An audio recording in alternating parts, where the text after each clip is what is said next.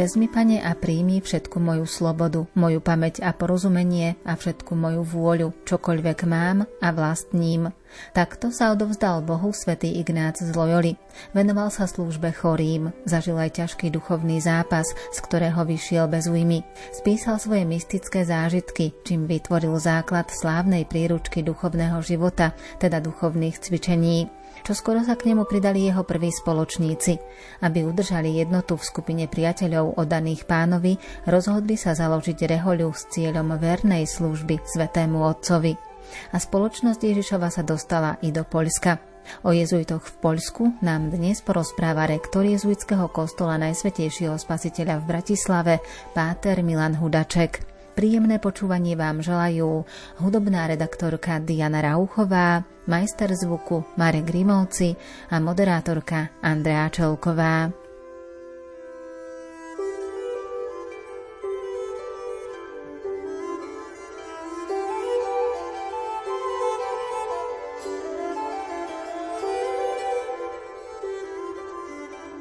Rozvoj spoločnosti Ježišovej bol v začiatkoch veľmi rýchly a priniesol cirkvi veľa dobrého. Už na Tridentskom koncile sa jezuiti výnimočne vyznamenali. Jezuiti od začiatku svojej existencie oceňovali význam práce s mládežou a zakladali stále novšie školy, ktoré sa vyznačovali vysokou úrovňou. Dostali sa nielen do Európy, ale aj na ďalšie kontinenty. Symbolom misijnej práce sa stal prvý spoločník svätého Ignáca, svätý František Ksaverský. Aby si tieto národy získali, snažili sa na nich zapôsobiť matematickými a astronomickými znalosťami, ktoré si v Číne mimoriadne cenili. Príkladom je Jan Mikolaj Smogulecký, ktorý predstavil Číňanom Kopernikov systém a logaritmy a Jan Adam Schall von Bell, narodený v Nise v Sliesku, prezident Cisárskej matematickej akadémie v Pekingu v roku 1645. Významnú úlohu zohrali jezuiti aj v Poľsku. Polskí jezuiti majú dve jezuitské provincie. Jedna má sídlo vo Varšave a druhá má sídlo v Krakove. Tým, že polský katolicizmus má také partikularity odlišné, než sú v Čechách alebo na Slovensku, tak aj tých povolaní je tam ozaj požehnanie. Polskí jezuiti boli v predchádzajúcich storočiach veľmi tak aj zodpovední za misiu na Ukrajine a Bielorusku. Takže túto oblasť oni pozorujú až do posiaľ a je veľa polských jezuitov aj na území dnešnej Ukrajiny, kde sa starajú o misie či už sociálneho charakteru alebo iného charakteru na území Ukrajiny. A môžem povedať aj na území celého bývalého Sovietskeho zväzu, pretože veľa jezuitov pôsobí ďaleko na Sibíri a takisto pôsobí v Kazachstane, ktoré teda oni pokladajú za svoj taký misijný rajon alebo miesto, kam odchádzajú.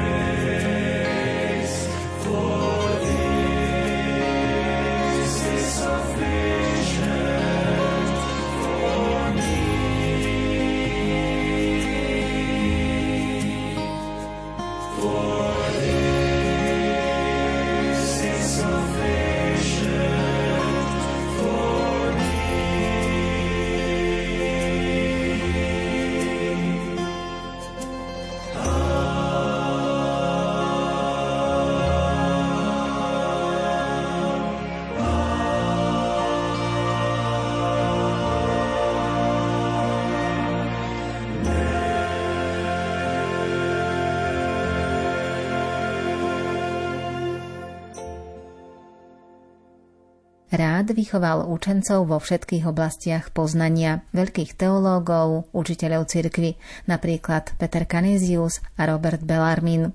Medzi svetými sú aj jezuiti z Polska, Andrzej Bobola, Melchior Grodziecky a Stanislav Kostka. K poľským jezuitom patril aj kardinál Stanislav Hoziuš, v Poľsku otvorili prvý teologický seminár v krajine práve jezuiti. Zakladali školy v centrách politického a kultúrneho života. Viac ako 60 jezuitských kolégií. Polskí jezuiti sú dnes tak známi v Polsku svojimi dobrými školami, ako tie majú v Gdyni, v Myslaviciach, v Novom Sonči a takisto aj v zahraničí majú strednú školu v Kodani v Dánsku a v Rusku majú v Tomsku. Vyššiu školu filozofickú majú Akadémiu Ignaciánu v Krakove a takisto vyššiu školu teologickú majú vo Varšave, tzv. Bobulánum. Tieto školy majú aj svoje vlastné internáty, kde sa jezuiti starajú v Polsku o študentov. V Krakove majú dva internáty, v Novom Sonči jeden a vo Vroslavi takisto majú jeden.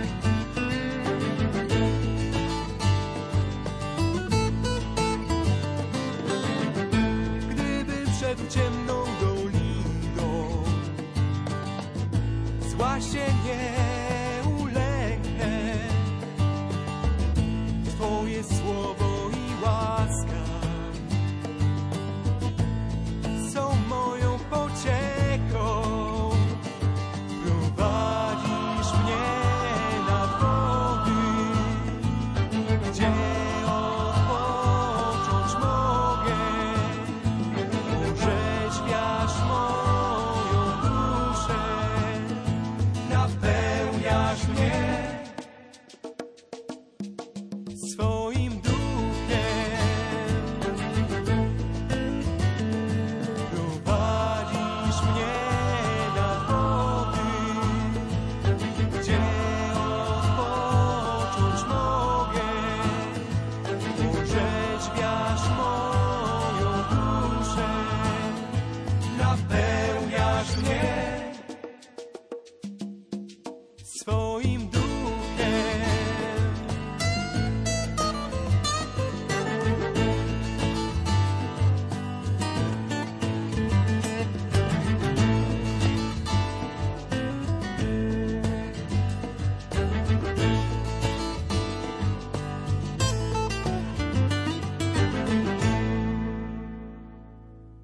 Nesmierne obohatili poľskú náboženskú literatúru. Diela Piotra Skargu a Jakuba Vujeka sa dostali do pokladnice poľského jazyka.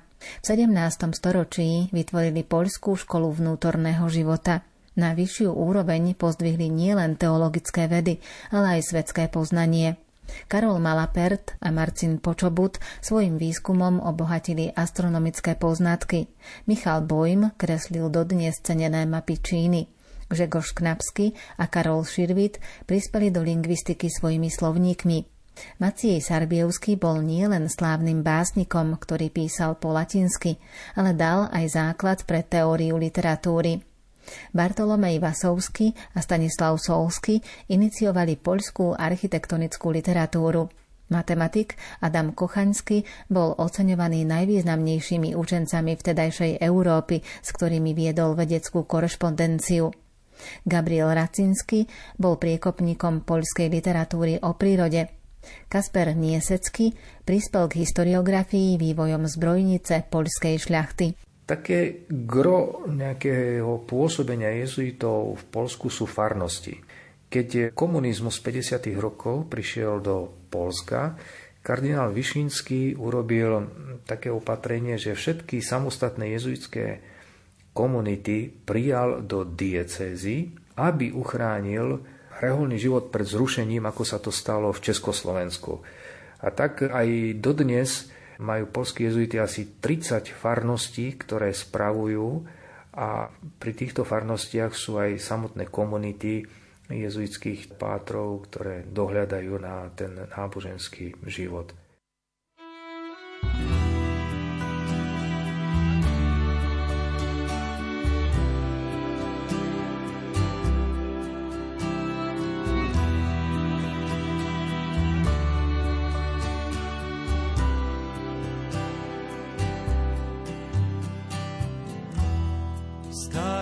znów przed Tobą, Panie.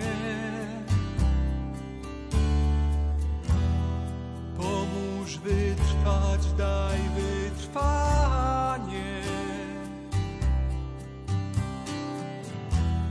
Wynieś swój krzyż, życia krzyż.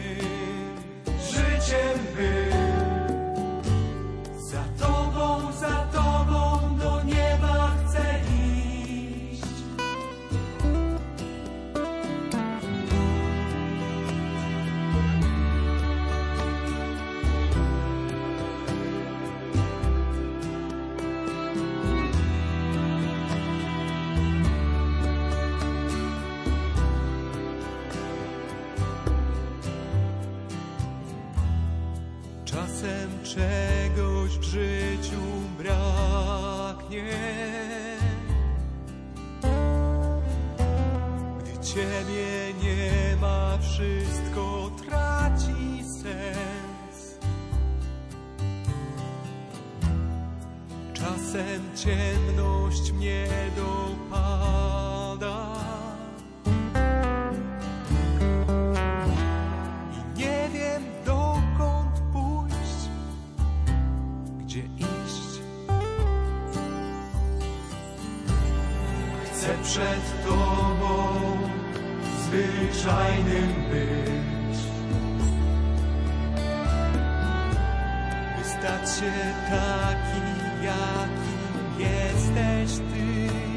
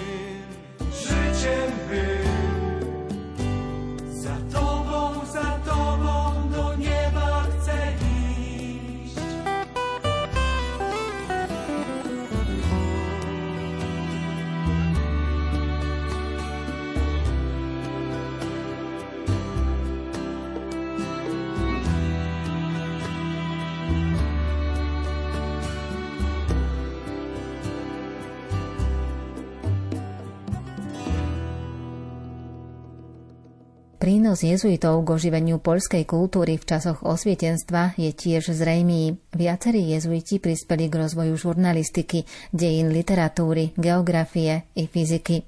Okrem vzdelávania a vedeckej práce vykonávali jezuiti ľudové misie, ktoré čoskoro pokryli celú krajinu, čím pozdvihli morálku aj náboženskú kultúru v širokých vrstvách spoločnosti. Misie zvyčajne trvali niekoľko týždňov a boli naplnené bohatým pastoračným programom. Deti, mládež a dospelí sa schádzali oddelene na kázne a bohoslužby. Vyučoval sa katechizmus a náboženské piesne. Keď sa jezuiti počas misií dozvedeli o ťažkej situácii poľského ľudu, postavili sa za rolníka, ktorému bolo ublížené. Ako vieme, veľa Poliakov žije aj v zahraničí a tak aj jezuiti majú sedem farností založených v zahraničí. Či už je to, či sú to Spojené štáty, či už sú to Grécko, či sú to misijné územia v azijských krajinách. Jednoducho všade, kam prichádzajú polskí katolíci, tak aj tam ich nasledujú jezuiti a pomáhajú im po náboženskej stránke.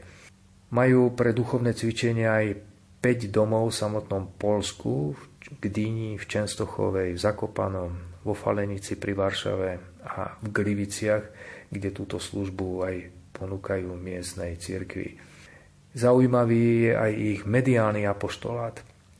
Dá sa sledovať aj, aj zo Slovenska ich webová stránka deon.pl, ktorá je plná informácií zo života církvy i spôsobu, ktorým jezuiti chcú prehlbovať vieru týchto ľudí.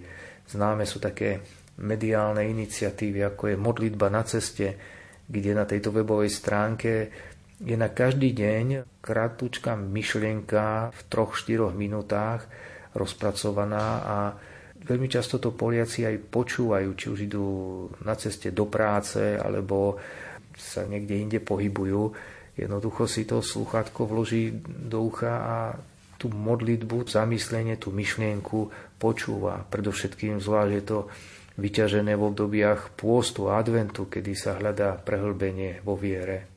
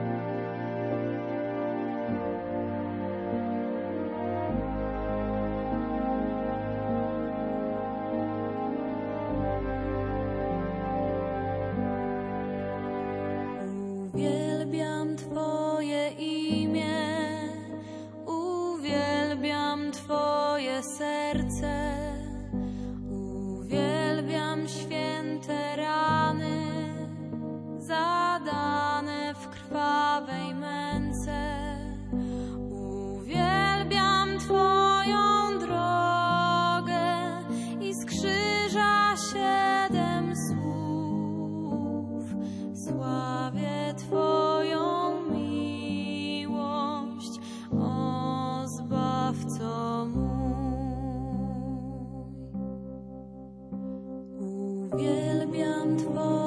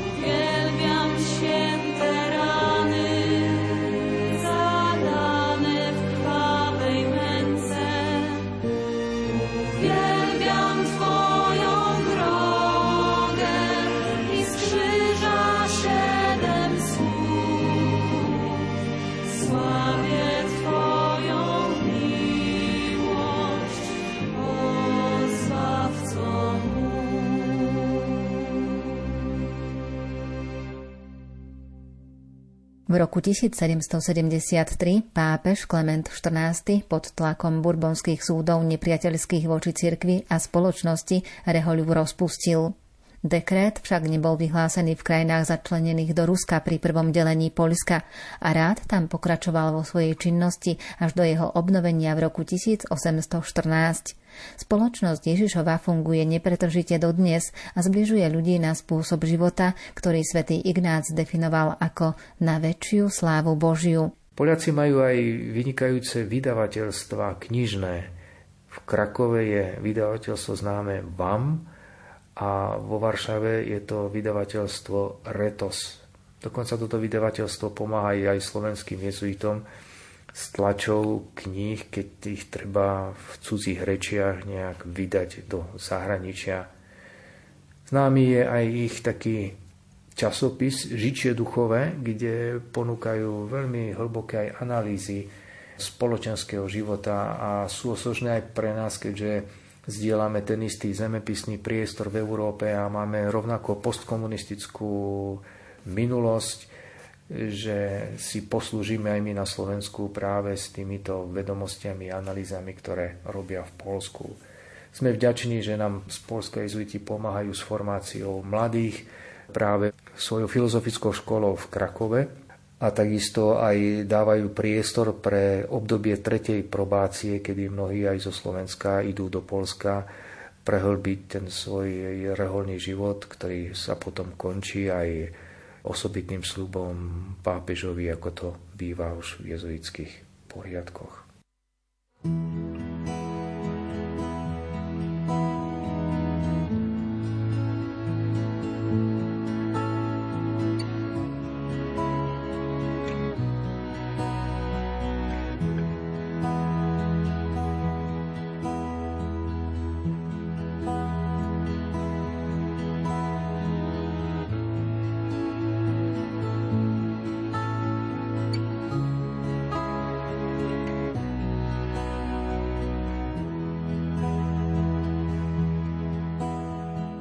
Jezus.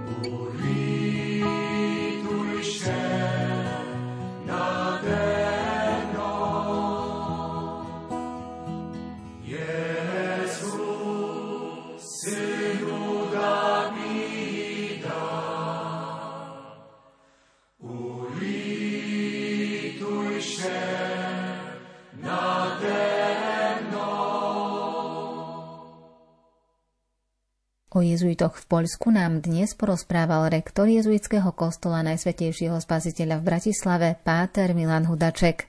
Na budúce si priblížime spoločnosť Ježišovu v Maďarsku.